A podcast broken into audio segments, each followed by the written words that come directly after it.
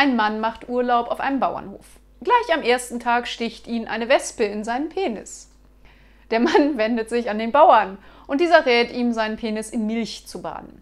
Gesagt, getan, er badet ihn in Milch. Zufällig kommt die 18-jährige Tochter des Bauern vorbei und schaut sich die Sache interessiert an. Da meint der Gast zu ihr, Hast du sowas noch nie gesehen? Sagt sie, das schon, aber noch nie, wie er wieder aufgetankt wird.